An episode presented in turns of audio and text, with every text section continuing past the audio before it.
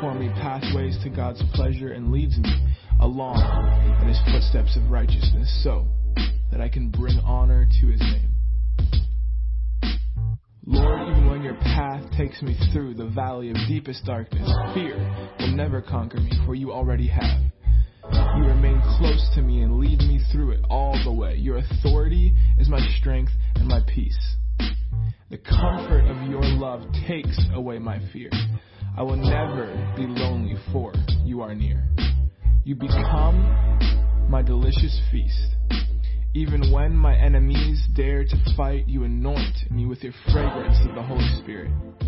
You give me all I can drink of, you, until my heart overflows. So why would I fear the future? For your goodness and love pursue me all the days of my life. Then afterward, when my life is through, I'll return to your glorious presence and be forever with you.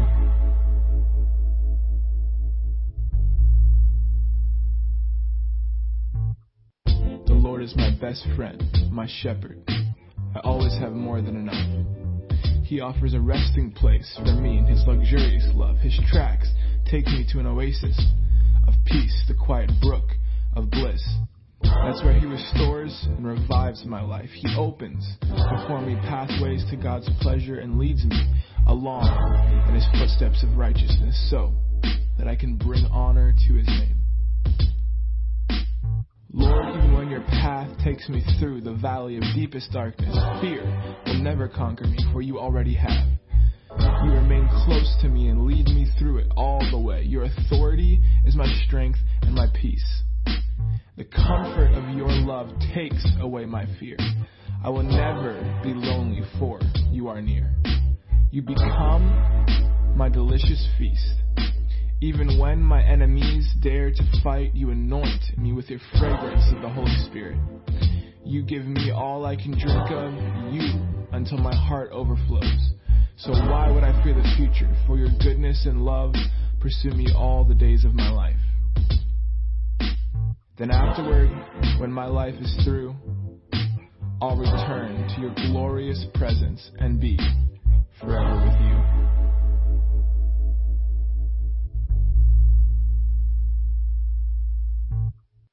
The Lord is my best friend, my shepherd. I always have more than enough. He offers a resting place for me in his luxurious love. His tracks take me to an oasis of peace, the quiet brook of bliss. That's where he restores and revives my life. He opens before me pathways to God's pleasure and leads me along in his footsteps of righteousness so that I can bring honor to his name. Lord, even when your path takes me through the valley of deepest darkness, fear will never conquer me, for you already have. You remain close to me and lead me through it all the way. Your authority is my strength and my peace. The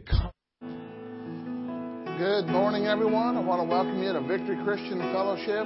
We're so glad that you're here, and if you're watching online, we're so glad that you're tuned into this.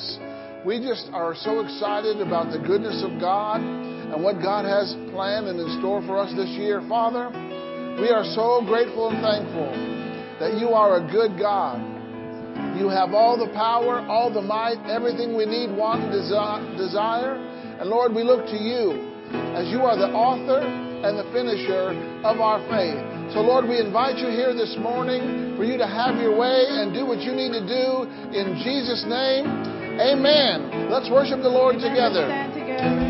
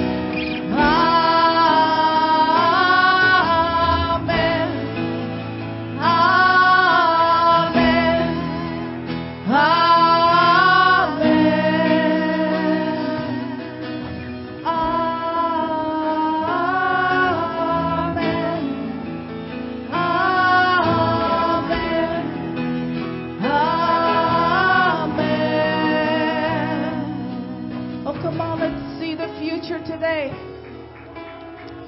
Let's see our children and their children and their children's children being blessed. Come on, taking over the earth. Just like Jesus asked us to go into all the world and preach the gospel to every creature. Come on, you announce to the atmosphere, you announce to the world that the fruit of your loins, the fruit of your womb, bring forth much fruit on this earth. Your spiritual children and your natural children, they will bring forth much fruit on this earth. Come on. Let's declare it in this place this morning. We've already declared that this is holy ground. This is the place where God can tell us things. This is the place where God can change our mindset and establish a new direction for our generation. And whatever enemy has tried to block in your generation, let it come to nothing in the name of Jesus. Father, we just speak over our generation. We speak over our lineage in the name of Jesus in this house today. And those in the sound of my voice, that it is finished, that Jesus is overcome, that we are victorious, that we can reap the harvest, our children work for the kingdom of God, that they will never go astray. They will always follow the straight and narrow way, the way, the truth, and the life. We thank you, Lord, for providing a way for us. We speak into the future. We speak into the now in the name of Jesus. Come on, speak for your own family. I thank you, Lord. Hallelujah. We thank you, Lord.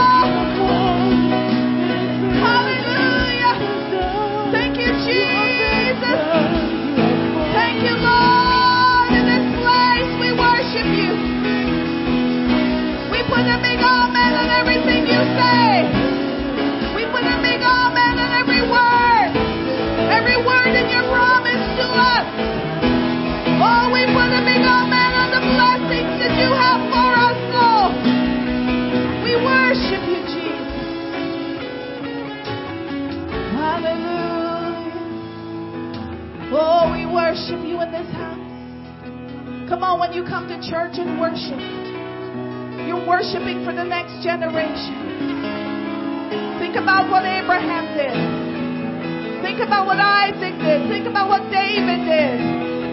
They worshiped God. Every time he made a covenant with them, they worshiped him. They sealed it for generations to come. We're still benefiting from what they have done and what Jesus did. Oh, we thank you in this house, Lord, for how great you are. For every provision you've made for us to protect us, to keep us in your covenant. Oh, we thank you, Jesus. I come into agreement with the truth that you love me as your own. I am not alone. I come into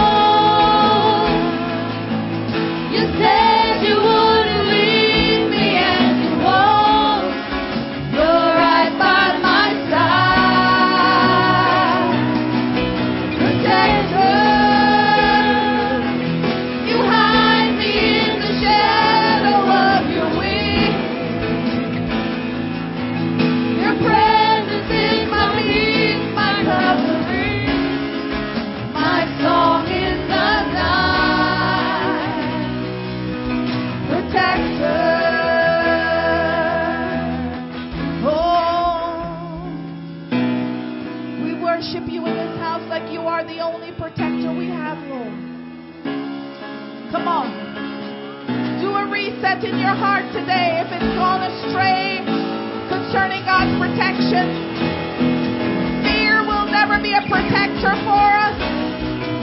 Fear gives bad counsel. Fear has nothing good to say about God and His Word.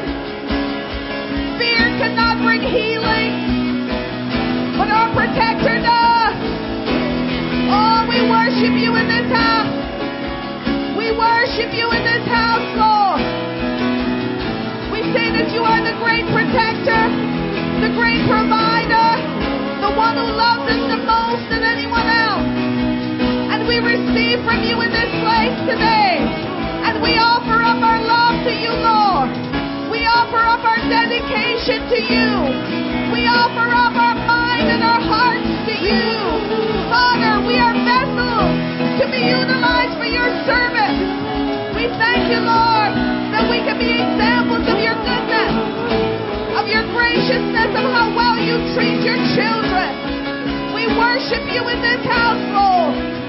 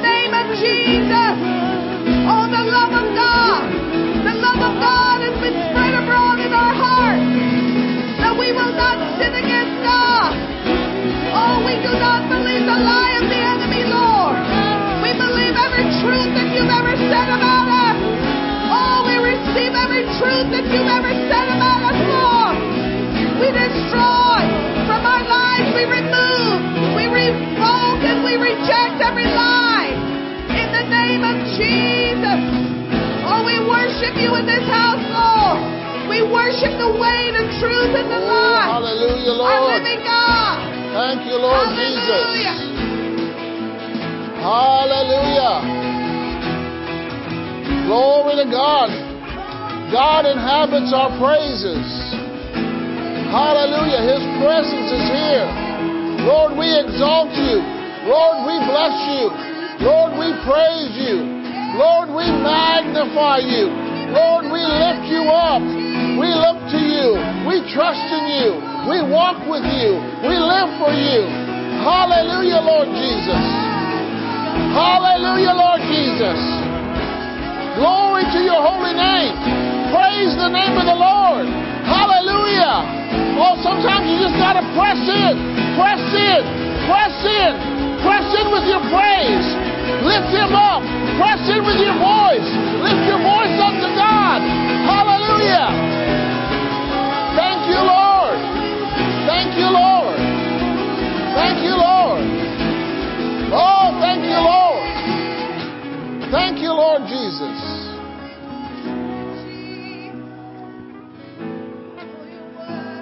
This is a spiritual exercise where we can freely express our love to God for who He is and what He does. Hallelujah. We have the glory and the privilege and the freedom of worshiping God in spirit and in truth. Hallelujah. Oh Lord, Lord Jesus, the name above every name. At your name, every knee will bow and every tongue will confess that you are Lord, you alone are God. Hallelujah. Thank you, Lord. Glory, glory, glory. Glory to God. Hallelujah. Glory to God. Oh, we thank you, Lord. You're so good. You are greatly to be praised. We bless your name. Hallelujah. Oh, amen, amen. Hallelujah. If you're going to get caught up in anything, get caught up in praise. Father, we thank you for being here with us and leading, guiding, and directing us. But Lord, we also thank you that you speak to us and we have ears to hear what you say to us.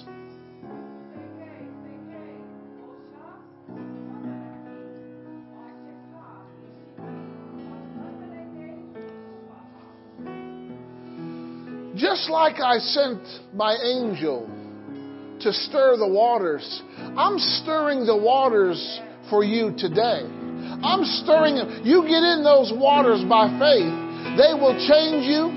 They will touch you. They will refresh you. They will fill you. They will satisfy you. So get in. Get in.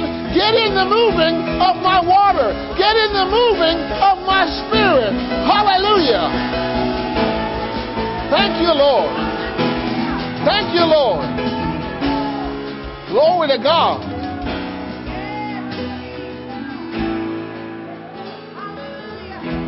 Are you getting in? Say, I'm getting in. Hallelujah. Amen. You may be seated if you can. Thank you, Signature Worship Team. Don't they do a wonderful job? You appreciate their faithfulness. Hallelujah. We serve a good, good God. And now we have our new confession.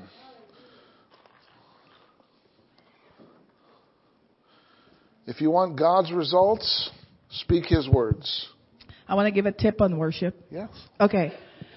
when you worship, my dad preached a message. He preached it here too. A long time ago, but he preached it here too. And he was saying, what do you visualize when you're praying? What should you have in your mind when you're praying? And he went to Revelation chapter 4. So that's what you can do. Go to Revelation chapter 4. And in Revelation chapter 4, it describes what the throne room looks like. It describes how God is sitting on the throne, what is before him, the angels that are around, the sea that is so calm it looks like glass, you know, the rainbow, the colors of the rainbow. And it describes all those things. And if you are having a hard time, you know, when you're worshiping, if your mind is all over the place, um, this is a good thing to do when you're worshiping or when you're praying. Is just get yourself seeing heaven. Mm-hmm. And that's, we want to worship in the third heavens. We don't want to worship from here, the flesh. We don't want to worship from the second heavens, which is where the principalities and all your enemies are hanging out. You want to go past there. And you want to go to the third heavens because you want your singing, your voice, your worship to go to God Almighty. And so this is a good visual for you to have is to see where you're sending your praise. Amen? So that could be something you do this week. Just get out Revelation chapter 4 and read it through and start deciding. It depends who you are. God created us all with different imaginations, different things, you know. You might be more interested in the, in the, um, the structure of the throne room, you know. Well, this is there and that's there and this is there. Somebody may be more interested in all the colors that's being described or all the people that the Bible says are there. So this is how you can get your, from the first note that we play and we start singing, you can get there just from that's where you're heading. You see what I'm saying? Because you never want your worship to just be here or be stuck in the second heavens. You want it to be mm-hmm. up where you're sending it. Amen? I think we have a pretty good handle on it, but this is a great process. That sermon last week was so good where she showed the process of how you can know, learn how to hear God's voice. Well, this is a process of how you can get right there and worship God right away. So, because we never really teach this stuff, so we just know it and we do it. So I just want to give you that little tip. that you, uh, start, you start getting in there and we'll see this place explode. Because God, Amen. imagine God responding to each of us plus to the atmosphere we're creating. Isn't that awesome? And don't buy the lie that you know, I'm just not emotional. Trust me. When you r- start focusing on what you're seeing up there, you're going to say all kinds of stuff you don't even, can't, yeah. Amen? Amen? And I felt like today when we were singing the last song, Reckless Love, about the lies, that some people just need to shake off lies. Like, mm-hmm. do a physical act of just shaking that junk off of you. Uh, you know? You're surrounded by it all the time. It depends where you are. Even if yes. it's not pertaining to you, it's just a lie that's spoken in the atmosphere that you have heard. You need to shake it off. If it came off the news, if it came off your coworkers, if it came off of the doctor's report, if it came off of wherever, some advertisement you saw, you know, that's saying you can be who you want to be because you want to, you know, all that nonsense. So, uh, shake it off. You know. Amen. Do that this week. Just go shaking all over the place. I shake that off. It's just an action to respond to what God's saying to us. If Paul can shake off a snake, Yeah. you can shake off a lie. Amen. All right, I'm ready now. All right, we want to invite you to make this confession with us. It's a brand new one, Brand so you probably have to follow up, but let's make our confession. We ask our God, the glorious Father of Jesus, for spiritual wisdom and insight that we may grow in our knowledge of God. We know the Father through Jesus, and we are deepening our intimacy with Him. We believe God's light is opening our imagination and understanding so we can know what He has called us to do. We believe that we can benefit from His rich and glorious inheritance in us, and we are learning how to function in His immeasurable, unlimited, and surpassing power that works in us because we believe. Works in us because we believe. We We believe that we can function in the same mighty power that raised Christ from the dead. The same power that makes Jesus far above any ruler or authority or power or leader or anything else, not only in this world, but in the world to come. God has put all things under the authority of Christ and has made him head over all things for the benefit of the church. We are his body. We are made full and complete by Christ, who fills all things everywhere with himself. We are victorious overcomers and reign as kings in this life through his grace. At Victory, our vision is to reach out beyond our walls with the message of salvation, hope, and inheritance, to proclaim the uncompromising Word of God, to build a strong body of believers, and to encourage relationships in a loving atmosphere. We activate God's Word to go into all the world and preach the gospel to every creature. At Victory Christian Fellowship, we are inheriting God's promises and experiencing their benefits. Amen. Amen. Good morning. It's good to see each one of you here. Okay, for announcements today, Tuesday, January 18th is Air Force, our youth group meeting starting at 6 p.m. We continue the sale of coffee and we have added some jams and jellies. I used to call them all the same thing, but jam has pieces of fruit in it and jelly is smooth. Just has like the juice. So, they're back there for you to look at and um, pick which one you like. There's a jam and there's a jelly because I like options. Okay, and we're raising funds for us, the youth group, to go to Broken Arrow, Oklahoma for their 50th camp meeting. Yeah, so that's good. Six o'clock. We meet from six to eight for youth on Tuesday. And then Wednesday night refreshing, that starts at 6:30. You want to be here for that and experience the refreshing of the Lord. And then this Friday is Woven. We're at the third Friday of the month. Woven starts at 6. We start with a light meal and um, a word of teaching from Pastor Fiona. So that's for the ladies. Women of victory, enjoying new life. And men, your time for the month is next Saturday. You're the last Saturday of the month. And this month has five Saturdays, so you're just going to wait one extra week in January. But you have, um, it's not really waiting an extra week because the first was a Saturday, so you're all good. But I know that uh, big plans are being made as you've come back from your break since October, the men's conference.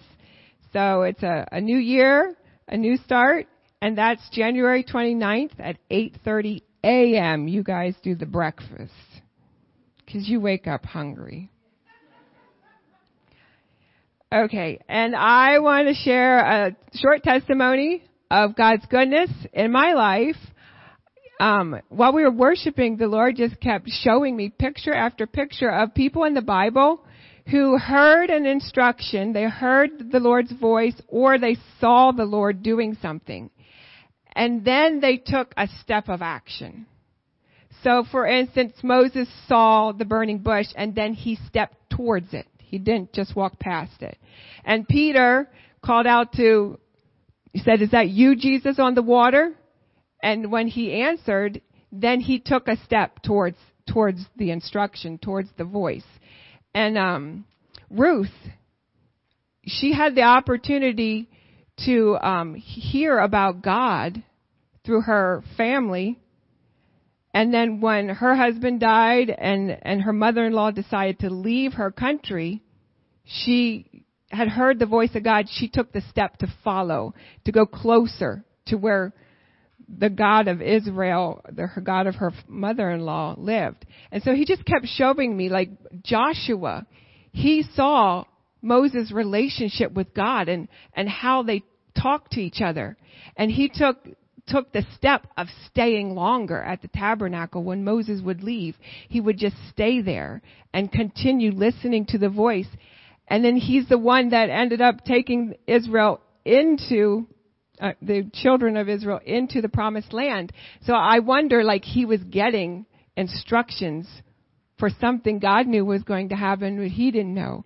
And so there's been many times I've been given instructions just by hearing God's voice, and I've learned I just need to take a step of action towards that. And um, I usually don't ha- know where, why, or where, or what. I just know God's voice and I know that I need to do a step of action. So one thing was going further in my education and getting my master's degree. And that wasn't anything I had ever thought of doing.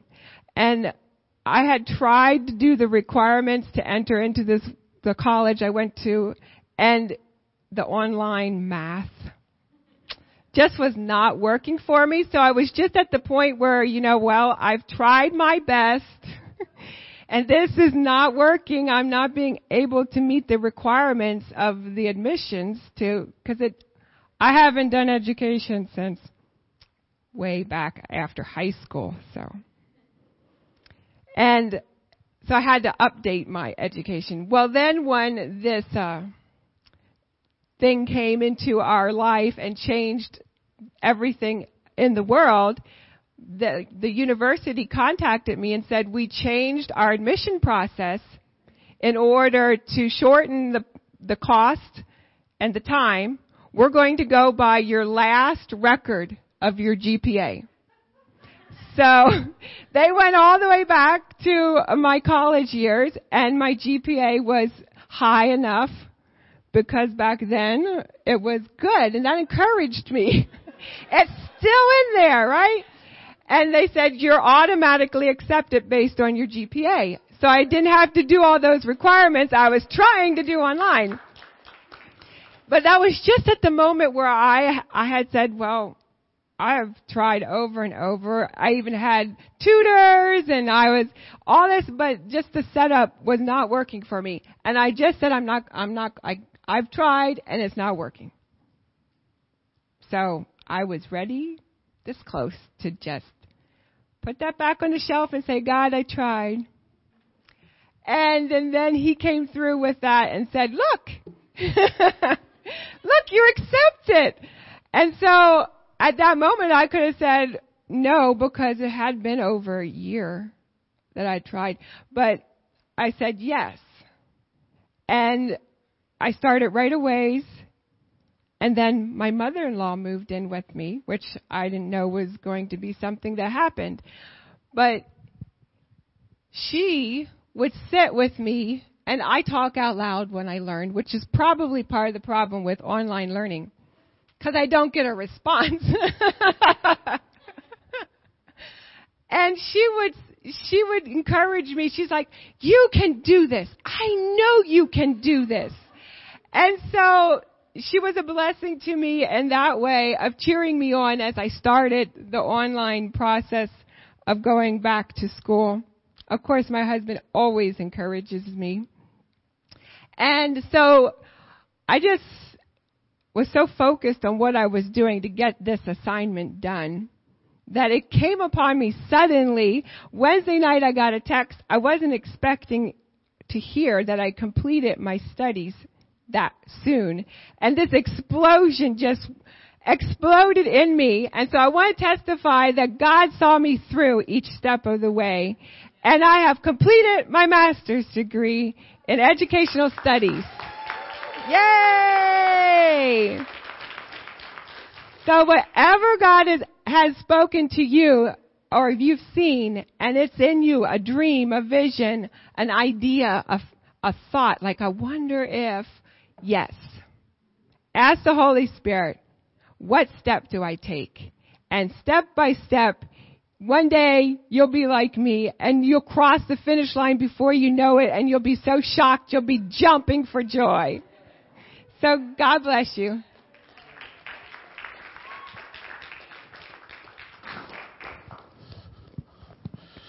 Praise the Lord. Well, Nelson and Nadine, they're our youth pastors and they're doing a phenomenal job.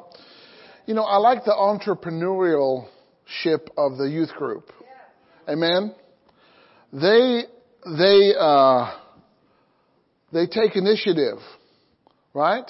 And they think out of the box. And uh, this is going to be an ongoing thing. So uh, you can keep supporting it. And really, the coffee is amazing. If you drink coffee, uh, I do, and so uh, praise the Lord. Hallelujah. Well, before we dismiss the kids this morning, I want to uh, just share with you something from Genesis chapter 14. How many can trust God to make you rich? I mean, you got to say it with a resounding yes. Will God make you rich? And the answer is yes, He will. All right? And uh, I just want to read one, one verse in Genesis 13, okay? And verse 2. All right? Genesis 13, verse 2, it says, Abram was what? Very rich in cattle, silver, and gold. That's in your Bible, right? That's the inspired word of God. How did Abraham get rich? He got rich because of the blessing of the Lord. Alright? Now let's go to Genesis 14. And, uh, starting with verse, uh, 17. Genesis 14, 17. And the king of Sodom went out to meet him. This is Abram. After his return from the slaughter of Chedorlaomer of, and of the kings that were with him in the valley of Shaveh, which is the king's dale or the king's valley. And Melchizedek, king of Salem, brought forth bread and wine, and he was the priest of the most high God. And he blessed him and said, Blessed be Abraham of the most high God, possessor of heaven and earth, and blessed be the most high God, which has delivered into, has delivered your enemies into your hand. And he gave him tithes of all. Everybody say tithes. How many people did Abraham have? 318. Plus whoever Mamre uh, and his uh, allies were. I don't know how many they had. But with 318 men plus whatever else, Abraham defeated five kings. Right? And five kings are going to have more than 318 people. Right? Five kings are going to have armies. Right? Because they were attacking four other kings. Right? So you're going to have a lot of people. So God gave Abraham the victory into his hand. Everybody put out your hand. Say, I'm ready for my victory. You can put it right here. Right? God put the victory into his hands. Okay? So then, the king of Sodom said, you know, he greeted them, and then Melchizedek, this high priest of God, and he comes out, they have communion. Okay? And Abraham, Abram gives him a tithe of all, all the goods that he got from the battle. All the work that he just did. Right? He didn't give him a tithe of some. Now a tithe is a tenth. In t- it's, uh, it's actually 10%. Okay? So you go out this week and you work. Or someone gives you money. Anything that comes into your hand, God, how did Abraham know to give a tithe? There wasn't anything recorded because Moses wrote the book of Genesis. How did Abraham know? He just knew God. And he knew that when God blesses you, God gets a portion of that blessing so the blessing can continue. How many want the blessing to continue? Okay? So, Abraham gave a tithe of all, alright? And uh, verse 21, and the king of Sodom said, Abram, give me the persons and you take the goods for yourself. And Abram said to the king of Sodom, I have lifted up my hand unto the Lord. In other words, I'm in covenant with God. How many covenant people do we have here today? You have a covenant with God. Right? And, uh, I have lifted up my hand unto the Lord, the Most High God, the possessor of heaven and earth. I will not take from a thread, even to a shoe latchet, and that I will not take anything that is yours, lest you should say, I have made Abraham rich. God didn't, I mean, Abraham did not trust men to make him rich. He trusted God to make him rich. And he trusted in the blessing to make him rich. Amen? The blessing is an empowerment. So in your giving today, don't shortchange God because He'll never shortchange you. And anything that you give to God, He'll receive it and He'll multiply it. Amen? So Father, I am so grateful and thankful for the givers of VCF. Lord, you have given us great, incredible, and wonderful givers. And they give into your kingdom. And Lord, I thank you that they are blessed of you. They are favored of you. They are protected by you. They are provided for by you. And they are prospered by you in the name of Jesus. And of course, if you're here, you can give anytime during the service. Our seed containers here or there. Give through the bookstore. If you're watching online, you can go to our website and give that way. And I'll tell you what, God will take care of the rest. Amen. Hallelujah. All right, kids, kids life, kids living in faith every day. We want to dismiss you. Have a good class. Be anointed and blessed. Glory to God. Hallelujah. Amen. We so appreciate our teachers and uh, our volunteers who help in all uh, ways of the kids. Amen. You know, um, it's important to minister to the next generation. And uh, hallelujah. Well, we're glad that you're here this morning.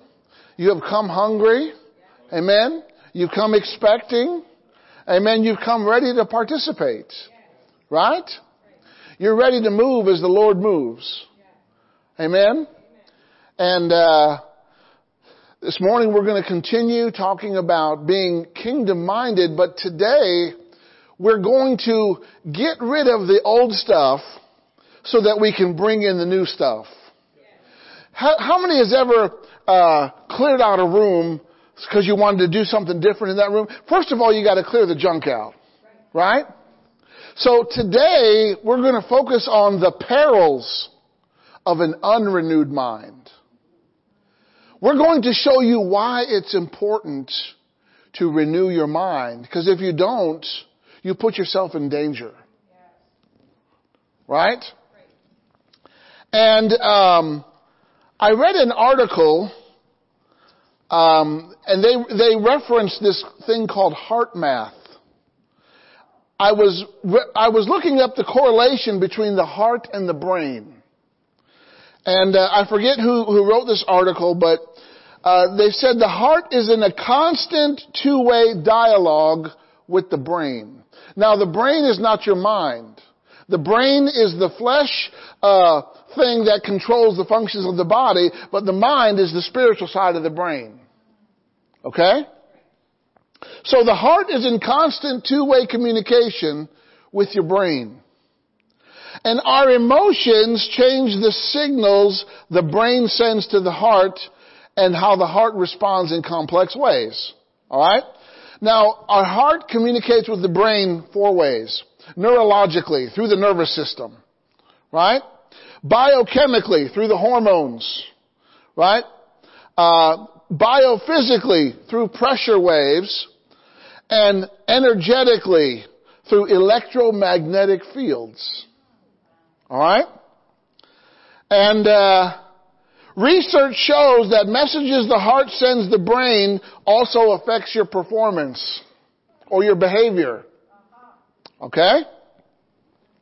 The heart's electrical field, now I'm just referencing this article, is up to a hundred times greater in amplitude than the electrical activity generated by the brain, and you can measure it on the body. It's called an EKG, electrocardiogram, right? They put those little diodes on your body, and it measures the electrical impulses. Okay, and uh, so they said this: being thankful instead of selfish is better for you than for others. Being thankful. Do you know the Bible is ahead of its time? Amen. And uh, they said this uh, in other heart facts. The heart is the first organ to appear and starts pumping before you have blood. And the heart has over 50,000 independent neurons. And if you're in the medical field, you can fact check me. All right? But how many know that what happens in your heart affects your mind, which affects your life? So if you're constantly thinking, think about this for a minute. How many has ever known someone whose mind was made up? Right? You ever hear someone say, my mind's made up? Did they do what their mind was made up to do? Is it easy to convince someone whose mind is made up? Once your mind is made up, that's it. You're going to act on whatever your mind is made up on. Right? I heard someone say this. Someone, people's minds are like concrete, thoroughly mixed up and permanently set.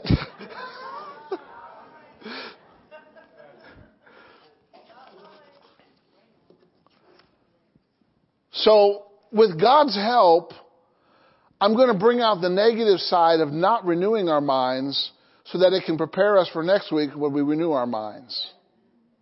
Amen? Because in the series, you got to take your time and you got to get into these things. And uh, how many know, has ever heard R.C. Sproul or read any of his books? He was a great uh, Christian um, philosopher, and uh, he was a pastor. He had a ministry called the Ligonier Ministries, and um, he said this. He said that uh, man suffered some very ill effects after the fall on his mind. All right. The faculty, this is what he said, the faculty of thinking with which we reason has been seriously disturbed and corrupted by the fall. You are, if you're sitting next to someone, you are sitting next to someone who's disturbed. I'm just kidding.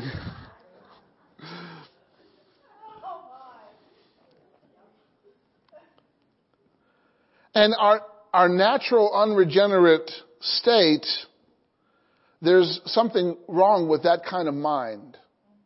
All right. See now that you're you're born again, so your mind is is is on the mend. Amen. You have the peace of God, and you're not disturbed. Praise God. And uh, so, a mind, sin will corrupt the mind. Okay, and the only way to override the corruption from sin is to renew our minds. All right, let's look at Romans 12:2 for just a moment. All right, Romans 12:2. We'll look at this and then we'll get into the word for today. Amen. Are you with me? Are you ready? Okay. With God's help, God's going to bring out some things. Amen. Just like He always does. Hallelujah. Romans 12. We'll, actually read verses 1 and 2. I beseech you, therefore, brethren, by the mercies of God, that you present your bodies a living sacrifice, holy and acceptable to God, which is your reasonable service, and be not conformed to this world, but be transformed by the renewing of your mind, that you might prove what is that good and acceptable and perfect will of God. You know, the way that you prove God's will is perfect is by actually doing it. When you do what God said, you'll find out that what He said was perfect. Amen? So, God wants us to be kingdom minded. Alright? That means we gotta think like kings in His kingdom. You know, we gotta have kingdom relationships, kingdom finances, right? Kingdom results, kingdom victories. We gotta think like kings. For far too long we don't think like kings because of the fall. And, and we were exposed to negative information day in, day out, year in, year out until we got born again. And basically the world was programming us.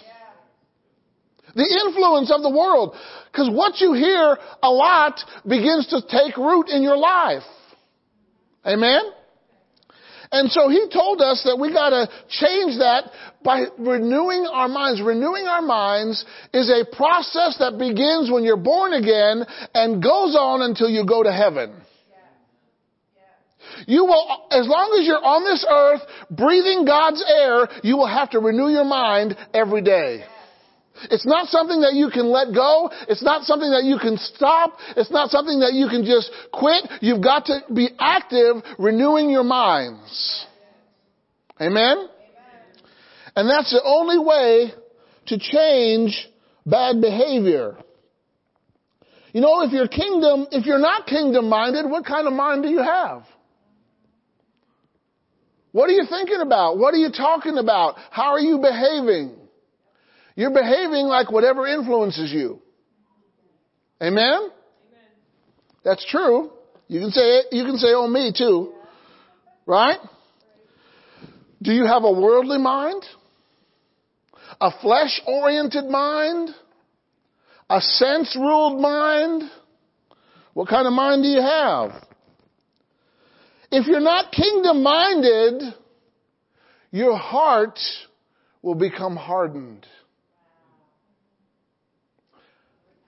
And I'm going to talk to you today about, you know, a heart becomes hard because of what the mind is set on. What your mind is set on greatly affects the condition of your heart. Because your mind is the go-between between your soul and your spirit. Now your mind is part of your soul. Your mind is your mind, will, and your emotions, right? Your soul, right? But so you, you, you have to, things have to go through your mind to get into your heart, right? Or your spirit, right? Your mind is like the, the gatekeeper of information, isn't it? I mean, you had to learn how to read, right, before you could read. You had to learn how to speak before you could speak, right? And those are all functions of the mind. Okay? And uh, we have to understand something about sin. Sin is bad. Okay? Sin is bad.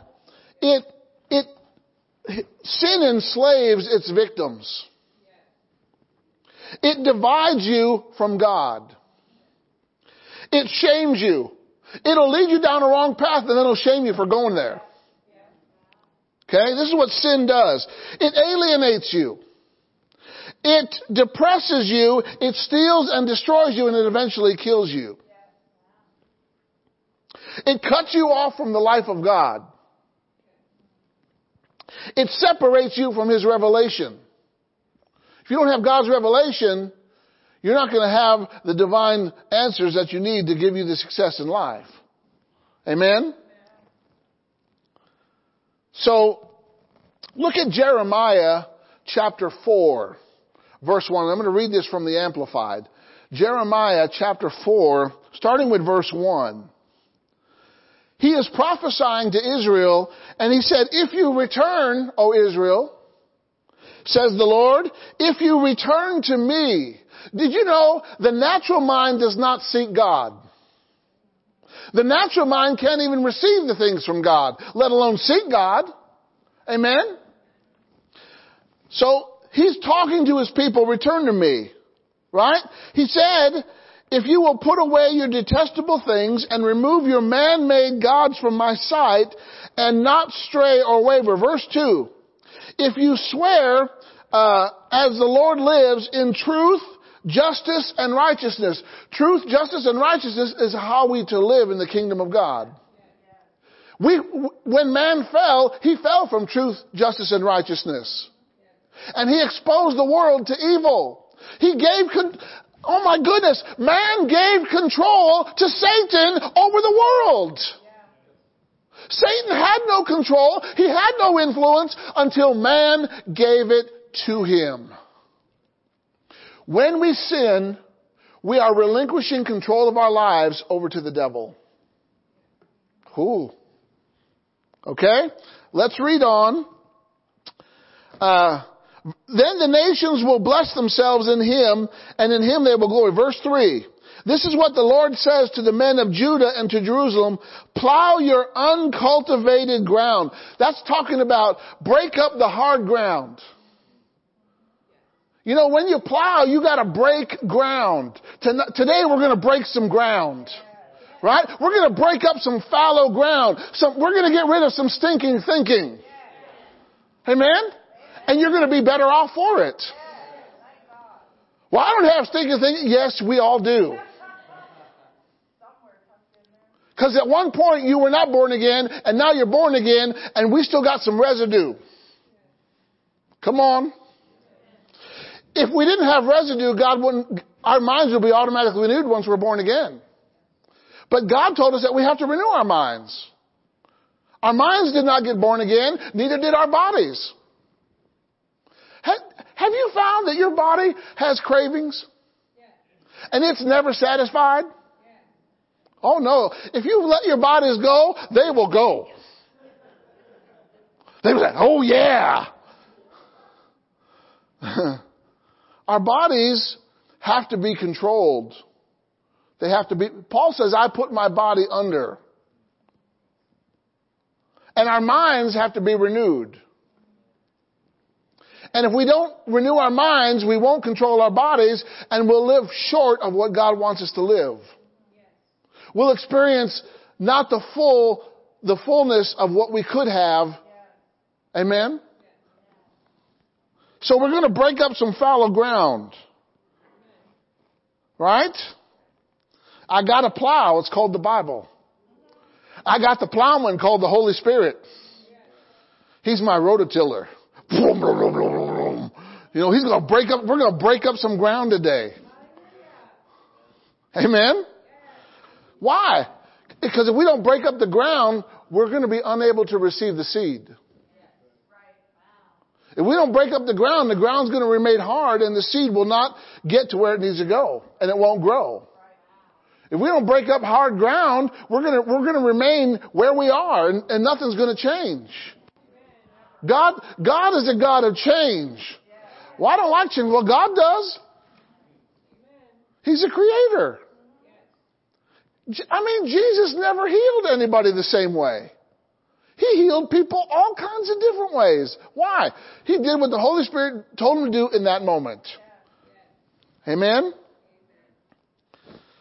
Say, I'm breaking up some hard ground.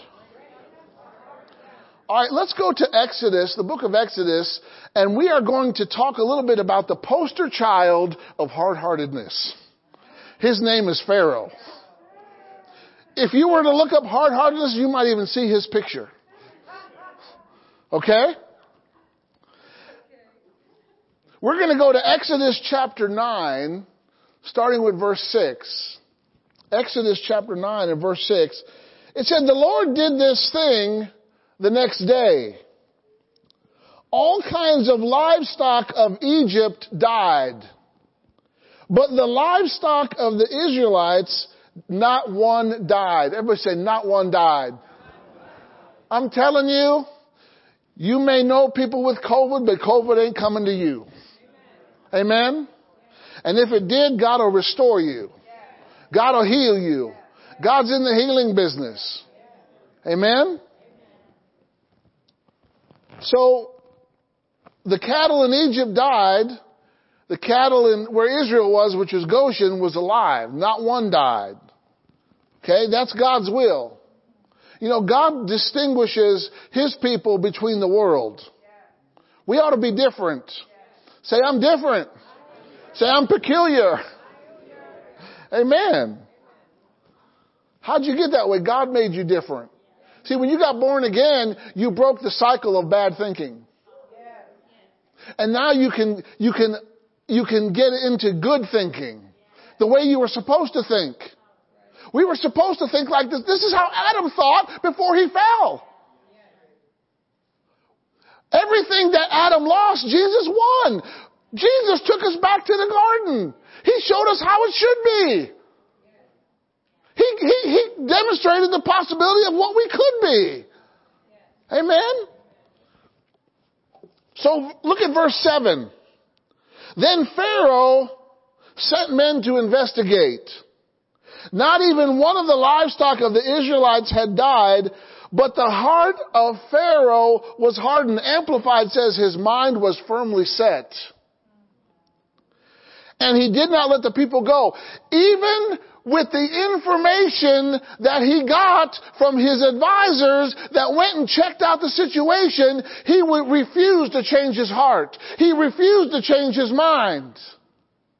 He had no interest in doing what God said. And his heart now I know that the King James says God hardened his heart. God's not in the hardening business. What that means is he allowed Pharaoh to choose and Pharaoh chose to make his heart hard so God allowed his heart to be hard because Pharaoh chose it. Anybody who has a hard heart chose to be that way.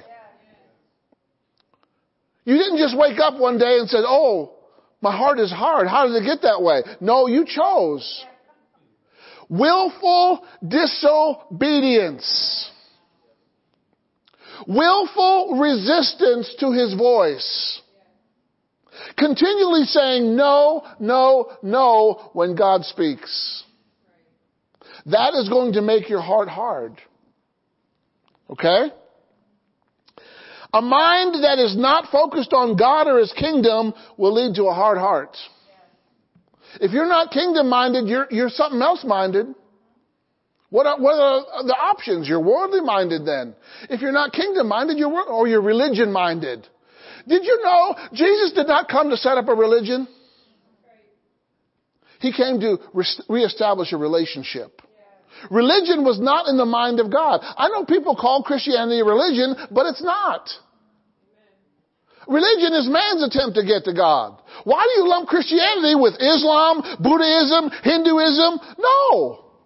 All those other things are religion. We got the real thing. We got the way to God. We got the way to the throne room. We've been given the keys to the throne room. We can go into the throne room anytime we want to. Any day, doesn't matter. We have access to the throne of God.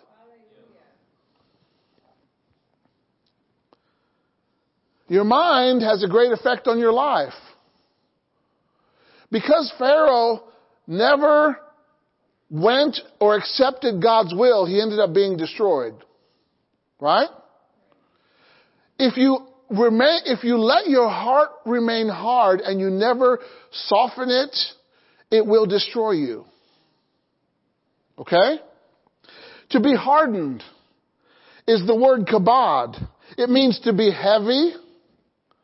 It means to be weighty or burdensome. It means to have a weight of misfortune. It's heavier than sand. It means insensible, dull. Look at your neighbor and say, I'm glad you don't have a hard heart. Do you realize that hard-heartedness is the result, is the cause of divorce? The Bible says so. It's because of hard-heartedness that Moses even had to write a law about it. Because one person in the, in the scenario is hard. They were unwilling to change. And divorce is not the unpardonable sin, by the way, either. So if you are divorced, don't feel condemned. God doesn't want you in certain situations. God did not make you a doormat to be stamped, trampled on, stomped on. No way. He made you a king and a priest. He elevated you. It was Jesus who restored the dignity to the woman. Come on, somebody. Ladies, that was a good place to say amen right there. Religion took away the dignity of a woman, but Jesus restored it. He gave women authority and power. Hallelujah. But religion, it doesn't want to do that. So Pharaoh was hard hearted because he was unwilling to listen. Did he have opportunity to listen? At least more than 10 times. Right? I mean, not only was he hearing, let my people go, he was seeing God's power in operation. He was a witness. To, even his advisor said, they, tried to make gnats and couldn't make gnats. They said, this is the hand of God. You know, the devil can't even make gnats. He's the Lord of flies, but he can't make gnats. We got a God who can make gnats. Ha ha ha, devil. You can't do that. Pharaoh's unrenewed mind could not discern what was right and wrong. He couldn't tell the difference. Okay? I'm talking to you about the perils of an unrenewed mind so that it'll make you want to renew your mind. After today's sermon, say, I'm going to renew my mind. Amen? All Pharaoh saw was his own way. All he could hear was his own stinking thinking. Even if they were, even if he was presented with factual information, he didn't change his mind. Didn't change his heart. He stood in opposition with God. Let me tell you something. If you oppose God, you're going to lose. You will not win. Ask Moses when you get to heaven. Say, Moses, what was it like when you were telling God why you couldn't do what He told you to do? Amen. And God started to get angry? Read that story. The more excuses that Moses gave, the angrier God got of why he, cause he, basically when you tell God, no, I'm not going to do that, you're telling him that he lied. God's not a liar. Amen. Pharaoh was an idol worshiper and he also received worship from people. People thought Pharaoh was a god. So he thought, I'm going to do my way no matter what. I don't care what comes against me. I don't care what stands against me. I'm going to do my way. And, well, you go for it, pal. You're, you're going to be destroyed. It's not going to go well for you if you don't renew your mind. Amen? Hallelujah. Matthew Henry said this. He said, God wanted Israel released. Pharaoh opposed it. The trial was, whose word will stand? Amen. How many know God's, God's word is going to stand? Alright? Uh, a hard heart, according to Exodus 10.1, is determined and unresponsive. Determined and unresponsive. In other words, you might think of it as cold chilling. You know, um, someone who was employed as an assassin, they got to be pretty cold, right? Because you're you're hired to take people's lives. Think about that. Cold, un- determined, and unresponsive. In Exodus uh, 14:4, a hard heart is stubborn. Now I know that there are no stubborn people here at VCF. You, you just do things the first time you're told to do them, right? You never have to be told again and again and again. Amen? Defiant so that, you know, you gotta be pretty defiant to try to go follow a people through the Red Sea that you didn't know was open for you and it wasn't open for him. Amen? So Pharaoh defined God so much that he led his army into the Red Sea and they drowned. Not only did Pharaoh's life destroy, but his unrenewed mind destroyed his army. Think about the condition that Egypt was left in when they, they, had no army, they had no leader, they were messed up for a while. All because of one person's hard-heartedness, unwilling to change their mind. Say, thank God I'm not like Pharaoh. Amen. The more miracles that were performed, the harder his heart grew or became. Right? Deuteronomy 2:30 a hard heart is unwilling to cooperate with God and his people. I don't want to play with God. I'm my own man. You are really. I'm my own woman. Really? You know there's no such thing as a self-made millionaire. Millionaires make their money with help. Come on. If you own a factory, you got workers working for you, making you product, making you money. You didn't make the product yourself. Come on. Amen. If you, if you're a millionaire, praise God, you didn't get there on your own. You got there with help. Amen. What about, you know, people who got a big inheritance? Well, someone gave them the money. Amen. All right. 1 Samuel 6 6. Let's go, let's go there. 1 Samuel 6 6. It says, a hard heart, well, why then do you harden your hearts? Amplified says, allowing pride to cause your downfall. Whose mind is your mind? Does it belong to anybody else? Can anybody else control your mind? I mean, maybe under hypnosis, which is an ungodly thing, but really you come out of it. Who's, listen, who has control of your mind? I do. You do. I don't control your mind. You don't control my mind. You control your own mind. Right?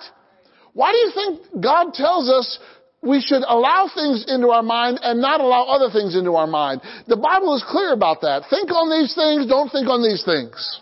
Right? Let this attitude be in you, which was also in Christ Jesus. Let this mind be in you, which was also in Christ. Did you know that you can allow Christ's mind to be in you? You can have Christ's mind. The Bible said so. Alright? Just as the Egyptians and Pharaoh hardened their hearts, when he had severely dealt with them and mocked them, did they not allow the people of Israel to go and they departed? I mean, look at the lengths that God had to do to get his people out from the constraints of an unrenewed mind. He had to show miracles and miracles and miracles before the mind gave in. Amen? And that was part of the plan because every miracle that God did was an idol that Egypt worshiped. So he was really revealing himself as the one true God. Amen? The reason God does miracles is he reveals himself as the one true God. Right? Miracles are part of the things that testify who Jesus is. It testifies of his deity. Amen? Hallelujah. You could think of other people who had a hard heart. The prodigal son. I want my inheritance now. No, no, no, no, no. Right? The father was so good. He gave it to him. And I'm sure the Bible doesn't record, but maybe he gave it to him with some warnings. You know? But he had to have it now. You know, sometimes if you have to have it now, you might get into unwanted debt that you didn't plan on. See, wanting it now is a mindset of pleasing the flesh. Come on, somebody. So now you're telling on him, Pastor. But the prodigal son, he had to have a change of mind before he could get out of the pig pen. Something happened in him where he realized, listen, my father's servants has it better than I do. See, here's the good thing. If your mind is not renewed, you can change it today. That's the good news. Amen? We have a mind that can be changed. We are not stuck in the pig pen. Hallelujah. How about Nebuchadnezzar? You know? He wouldn't let go of his pride. And he's and he was told several times, listen, if you don't let go of this pride, you, you, are not going to want the consequences. But he said, look at the kingdom that I built, the stuff that I did, the stuff that I made. Boom. He was eating grass like a cow. His hair started to grow long, his nails grew long, his, his, he grew fur on him. He was out in the field, from the throne to the field, eating grass like a cow. That's where an unrenewed mind will take you. If you don't renew your mind every day, you could end up like that. I mean, these are extreme circumstances. But that was only for a season. You know what? After he got done eating grass, he said, I'm going to worship God. I'm going to worship God. You know, a period of eating grass will change your mind. Amen? But why do you have to get, why do you, why does it have to be so extreme? Why not change your mind when God first start, starts talking to you? Why don't we just say, yes, Lord, I'll do that. Yes, Lord, whatever you want. Yes, Lord, I'm yours to command. Are you God's to command? Does God have the right to command you for whatever? That's how we need to be. We need to be God's to command. Amen? Why? He is Lord and we're not. When you got born again, you confessed that He was Lord. You, you said, I'm not Lord, you're Lord. Right? You gave Him the right to be Lord over your life. He was Lord anyway, but now He has influence over you when you said, Jesus, come into my heart. And how about Herod? Whew, Herod. Man, I'm gonna kill every baby. Two years old and younger, every male child. That's a messed up mind right there. His mind was influenced by evil. All right? Let's go to, um, let's go to Mark chapter 8. Mark chapter 8.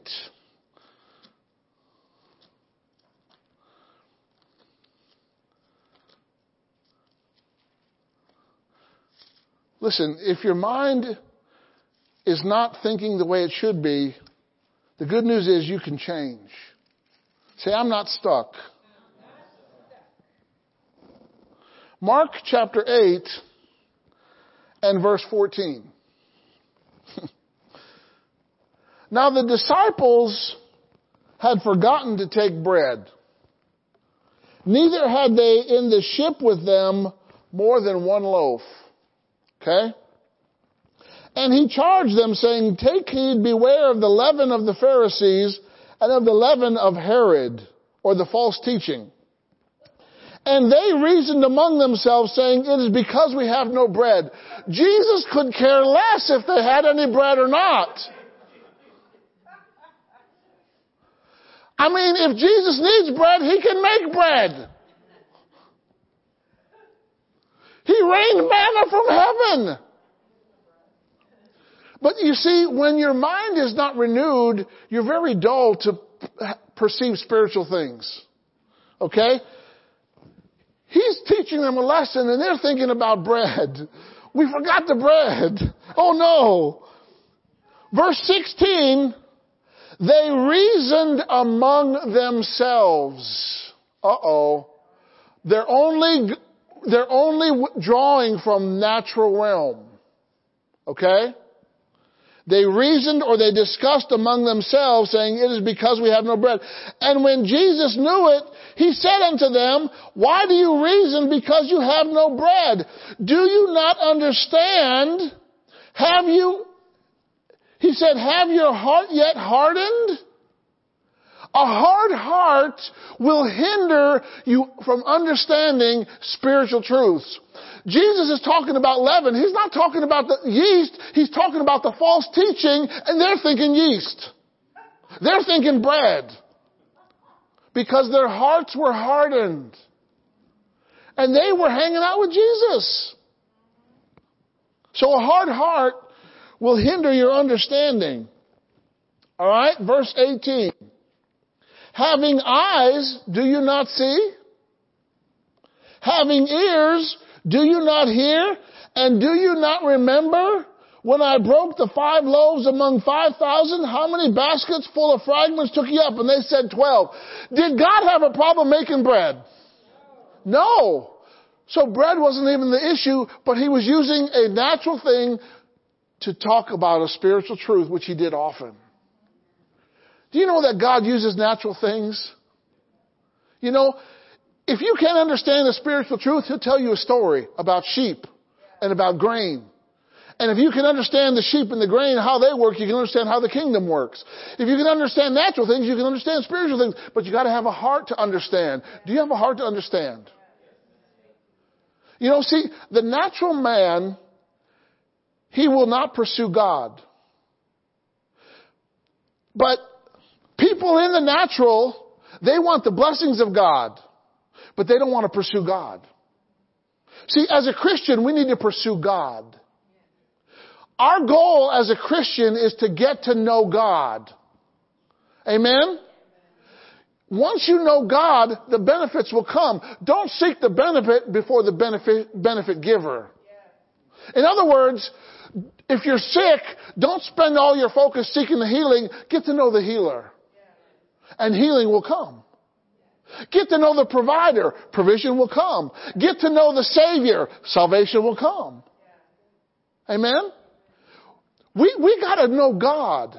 Christianity is about pursuing God. Jesus said, if you know me, amen? It's about abiding in Him, knowing Him. We're supposed to increase in our knowledge of God.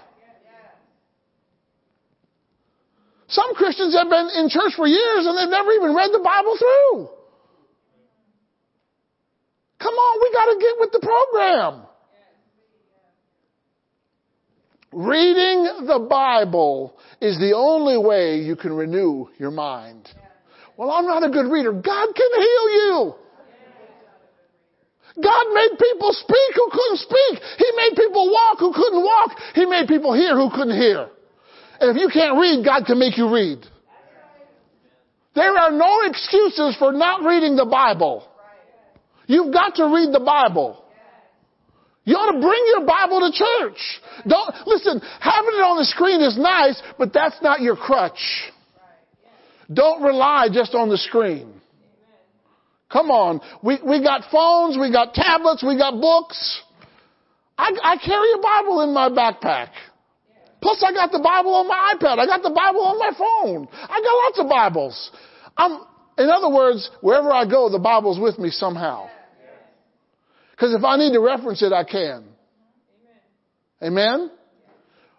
Why, do you, why did God give us the book in the first place? This is not a paperweight.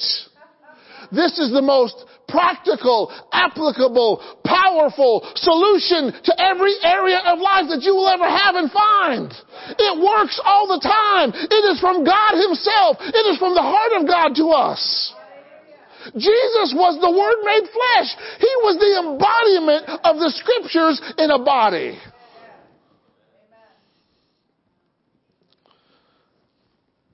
Hallelujah. Verse 19. All right, we read that. Verse 20. And when the seven among the 4,000, how many baskets full of fragments did you take up? And they said, seven. And he said unto them, how is it that you do not understand? All right?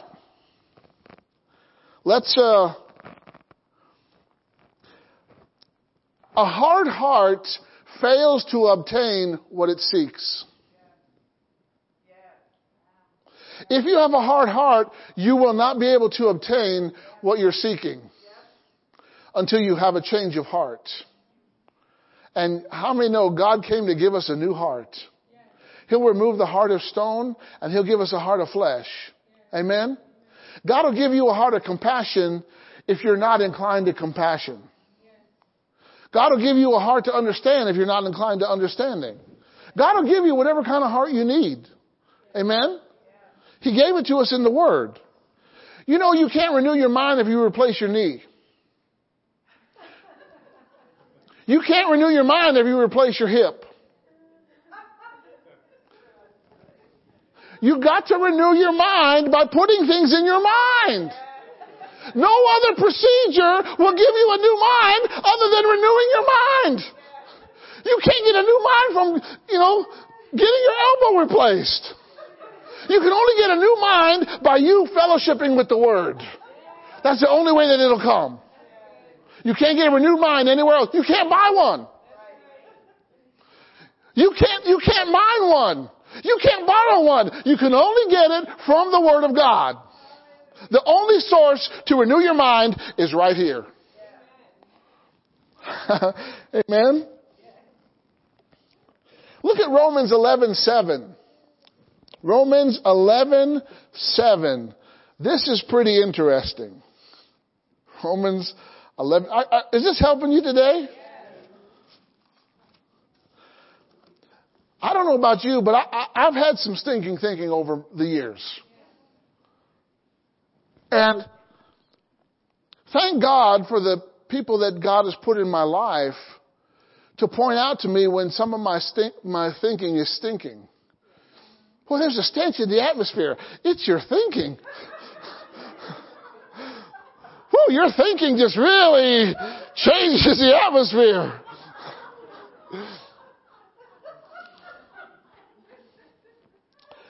But I've discovered that I'm not going to behave differently until I start thinking differently.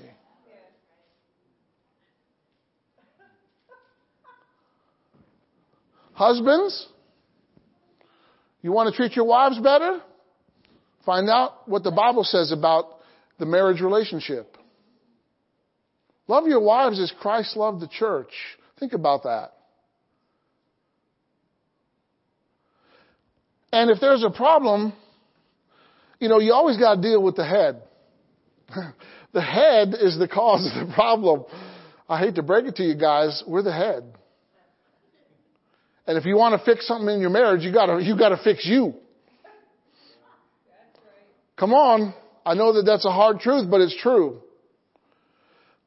I will, I will prove it to you. What did God say in the garden? Did he say, Eve, why did you do that? No, he dealt with the man. Because the man is supposed to be, the man was in the position of authority. Alright? That doesn't mean he's a dictator. That doesn't mean he's an overlord. Right? But he is the representative of Christ and he is supposed to love the woman that God gave him like Christ loves the church. But you can't do that with stinking thinking. You can't do that getting your information from Dr. Phil. You know, I, I, that just came up. Uh, I'm just talking about the world, right? Nothing against Dr. Phil. I mean, he might have some good but he represents the world. Why don't you go to Dr. Luke or Dr. Matthew or Dr. Mark or Dr. John, right? Or Dr. Paul or Dr. Jeremiah, Dr. Isaiah. Come on. You gotta get your information from here. Cause what you're, what, what's out here is, can be, is misconstrued. It doesn't actually represent the kingdom out here. This is the only thing that represents the kingdom. You want kingdom results? You gotta do kingdom information. All right, can we get on another subject, Pastor? Why, yes, I think we can. If you need a band-aid, we will pass it out at the end of the service. I'm having fun today.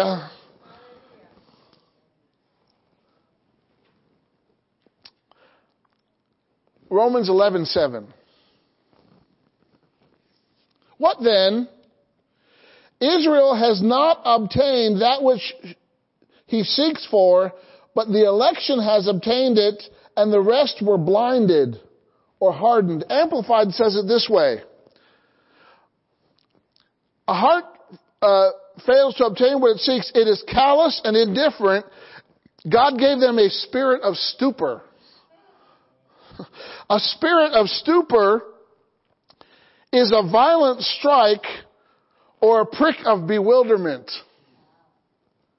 It's which comes after being struck, like falling into a mental stupor, a deep sleep, or insensibility. It's severe sorrow. And this happens because of how we value things in our mind and our heart. And I've already pointed out that naturally our heart and our, our brain, they're talking to each other. Well, our heart and our mind talk to each other too. Amen? And guess what? If your heart is right, you can override the, the wrong things in your mind. Amen? So, hallelujah. You know, God said we're supposed to love God with all of our heart and our mind. We're supposed to love God with our mind and our heart and our body, our hands, our mind, our thoughts, and our heart, our spirit. We're supposed to love God with our entire being. Amen? And if you're only a natural thinking person, that repulses you. You have no desire to love God with your mind. But you've got to get over into the spirit. Amen? What kind of words did Jesus speak? John 663, 663 said, the words that I speak are spirit. Say, God's word is spiritual food. It's spiritual information. If you want to get the spirit, you got to get God's word. Okay? All right. Hallelujah. Glory to God. Let's uh, let's go to Ephesians chapter four. Ephesians chapter four. This is a picture of how we were before Christ. Can anyone remember how you were before Christ? For me, it was a long time ago. But every once in a while, that flesh just comes up to remind me. Has your flesh ever reminded you of what you used to be or what you used to do? Right? Give him a piece of your mind. Give him a piece of your mind. Just give him a piece of your mind. You, you can't give too many pieces out. I'm just kidding. Just kidding. All right, Ephesians chapter 4, verse 17. This I say, therefore, and testify in the Lord that you henceforth, that's a powerful word, that means right now. Everybody say right now. From this moment on, you henceforth walk not as other Gentiles walk. Walking is living. Okay? In the vanity of their what? Of their minds. Having the understanding darkened. Not being able to understand spiritual truths. Why? Because the light hasn't been turned on. You can't understand spiritual truths until the light enters you. And Jesus is the light. If you've accepted Jesus, your light has been turned on. Your understanding is operational. Glory to God. Okay? Being alienated from the life of God. See, when, when we have an unrenewed mind, we're missing out on some things from God. Okay? Through the ignorance. That is in it. What is ignorance? Not knowing. I didn't know. I didn't know that God wants me rich. So I never thought that being rich, but God wants me rich. I mean, when you discover these things in the Word, it's like, wow, that's awesome. I didn't know that, but now I can have that. That's so cool. Amen? How many many's ever read the word that way? There were some time, I'll, I'll never forget sitting in New Testament survey. And we read Galatians 3.29 and that scripture just went, to me. It exp- I mean, I saw that and I was like, Pastor Pishka's ministry. I didn't have no clue, but I was so excited about it. Because God spoke that to me. It, it was alive to me. Where do you think we got the phrase inheriting God's promises and experiencing their benefits? From that class back in, ni- in the 90s. Amen? God spoke that to me in that class. I remember it like it was yesterday. Because of the blindness of their what? What's the next word? So your mind and your heart. If you get your mind right, your heart becomes right. Amen? You are not an old dog. Which means you can learn new tricks.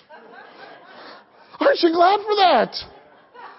We have the ability to learn new things. We can take in new information.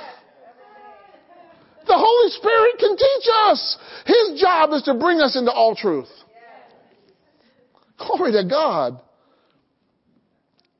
Notice verse 19. Who being past feeling. Okay? Let's just look at this for a minute. Okay, we're not supposed to walk as Gentiles walk. He's telling us how Gentiles walk, how Gentiles think, how Gentiles act, behave, and speak. Having their, the vanity of their mind, they're, they're limited by their own knowledge of things, their own experience. Amen? If you're, if you're walking by that, you're living a substandard life. Okay? Their understanding is darkened. They're alienated from the life of God because of ignorance that is in them, because of the blindness of their heart, being past feeling, having given themselves over to lasciviousness. Just do whatever you want to do, flesh. I'm taking the law off and you can have your way. And the flesh is like uh, home alone. You know? He thinks the first day of being alone is like a party until he eats too many ice cream. He goes, oh. Right? You give your flesh away, you give your flesh full freedom to do whatever it wants, it will not be good. It will not be good. It will bring about pain. Yeah, eat the whole pie. But then, wait for the effects. You know, I just, I just heard a story. have you ever seen Man versus Food? Well, the guy who used to do that, he did it for about four years and stopped because of the physical problems that he was getting. He would eat these hot, super hot things, these large amount things in like a certain time, and he'd go to different places, you know, and, and eat all these things. It's called man versus food. It caused physical problems because he was overindulging the flesh. Your flesh does not have your best interest at heart. Your spirit does, because your spirit's born again. Your spirit can hear from God. Amen? Alright? Verse 20, but you have not so learned Christ. That's the anointing.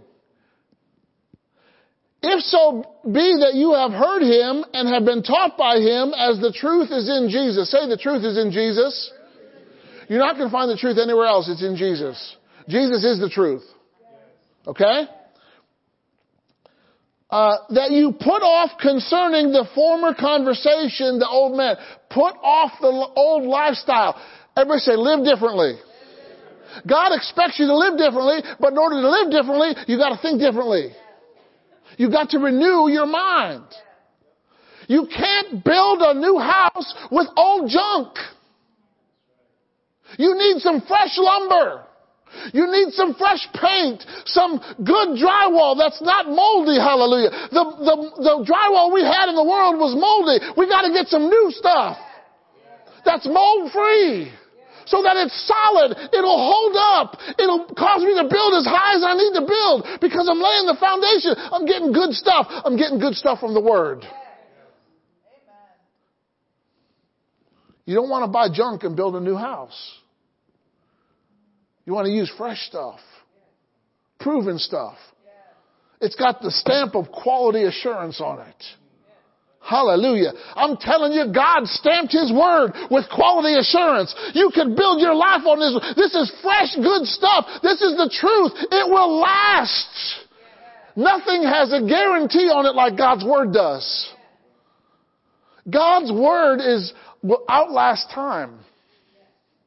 God's Word is forever settled in heaven. It's so good, it's so perfect, you don't need any changes to it. You, there's no additives to it. Glory to God. What a better source to renew your mind with than the Word of God.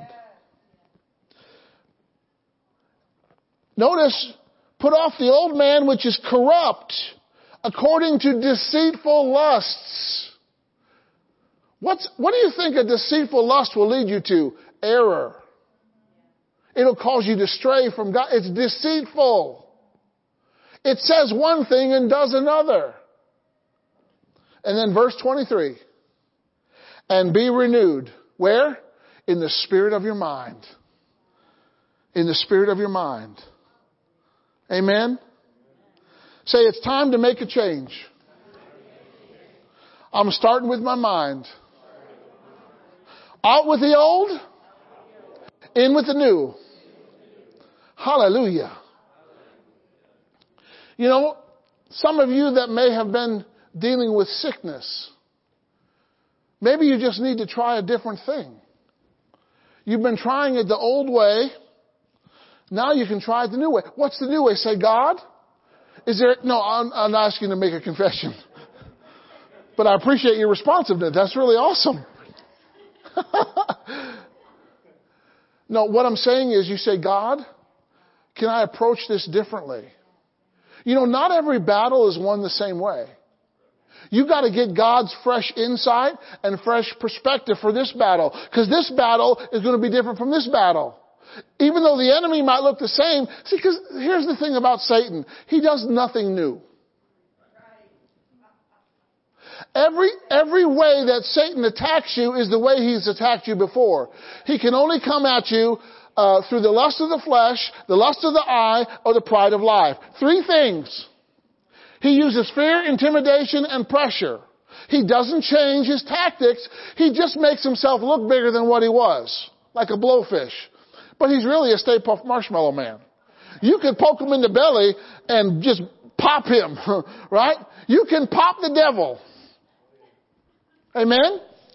Because all the devil can do, his only weapon is deception. He, he can't come up with anything new. Every temptation, three categories, every temptation, every year, doesn't matter, it's going to come in those three forms. It'll attack those areas. Satan's not new.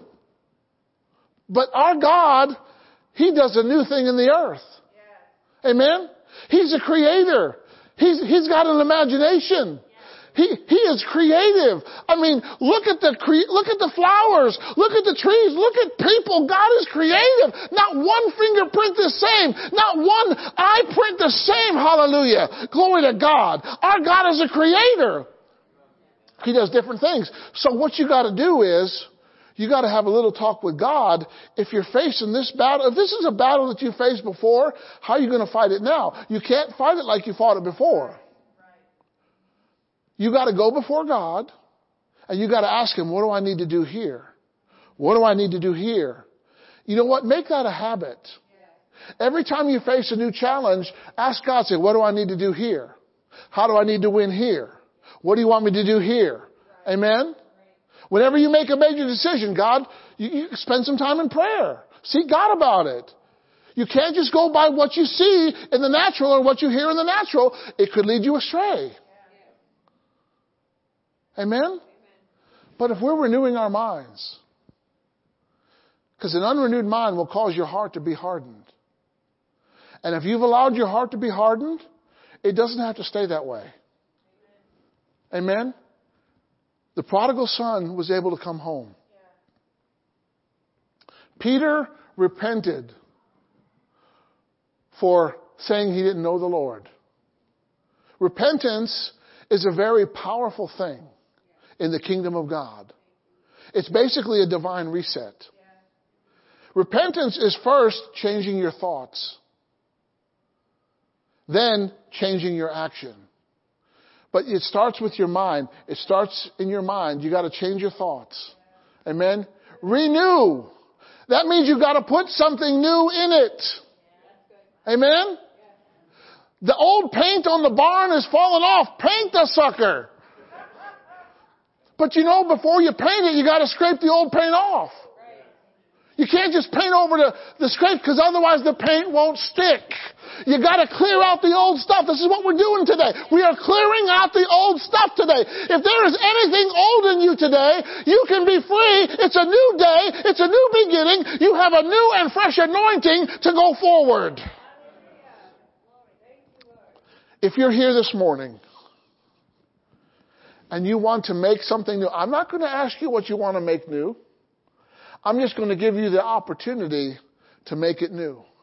And by coming up, you're, you're saying, Lord, I'm stepping out in faith and I'm going to make something new today. Amen? You can create something that was never been and it'll be better than it ever was. Hallelujah. So I'm asking you today, if you need to make something new, I want you to be bold. I want you to be courageous and I want you to step out in faith. There's no condemnation. Amen. But there is power to free you indeed. Amen. And if, if, if, if the Holy Spirit has been speaking to your heart, Amen. You're like, yeah, I need to change that.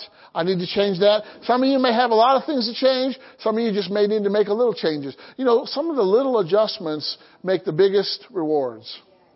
Amen. It, it produces the greatest results. You know, Paul thought he was doing God's will by persecuting the church. He thought that that's what God wanted him to do. So he did it passionately. He did it vigorously, right? So he's out there persecuting people. He's taking people who follow Jesus, putting them in prison. He's beating them and he's watching them die until he meets the truth. He's going to Damascus to persecute people, to incarcerate Christians. And he encounters the truth. The truth is right there on the way to Damascus. And the truth tells him, Paul, why are you kicking against the pricks? Why are you doing this? This is not what I called you to do. This is not what I created you to do. And Paul was blinded. What did Paul see? He saw a light. Light was dealing with Paul's darkness. Paul had a darkened mentality that he thought persecuting Christians was the way that he was supposed to do. My assignment is to kill Christians. I'm not a Christian. no, I'm just. Until he met the truth. And what did Paul do? Three days, he decided he was going to follow the truth. And instead of persecuting people, he started preaching. He started planting churches. He started prophesying. Amen. And from the, from that moment on to the day he died, he never persecuted again. And that change, because he encountered the light that dealt with his darkness, he embraced the light. I'm asking you to embrace the light today. I'm asking you to come forward. I know it's the, the, the enemy, he does everything that he can to keep you in your seat. He says, well, what are people going to think? What are they going to think of you? Don't worry about what he tells you. He's a liar. I'm telling you, if you want God, if you want to make something new today, you come forward right now in the name of Jesus. And I believe God's going to touch you. He's going to make some power. God's power is readily available. Glory to God. And if you don't feel like you need to come up, that's okay. This is not for everybody, but it's for those that know that they need to make some changes and you're coming up here in faith, you're saying, I'm going to make those changes. I'm going to step out in faith. I'm going to do what God wants me to do. I'm going to pursue God's will with all my heart. Hallelujah. Glory to God. Thank you, Lord. I want everyone up here just raise up your hands and close your eyes. I want you to begin to cry out to God right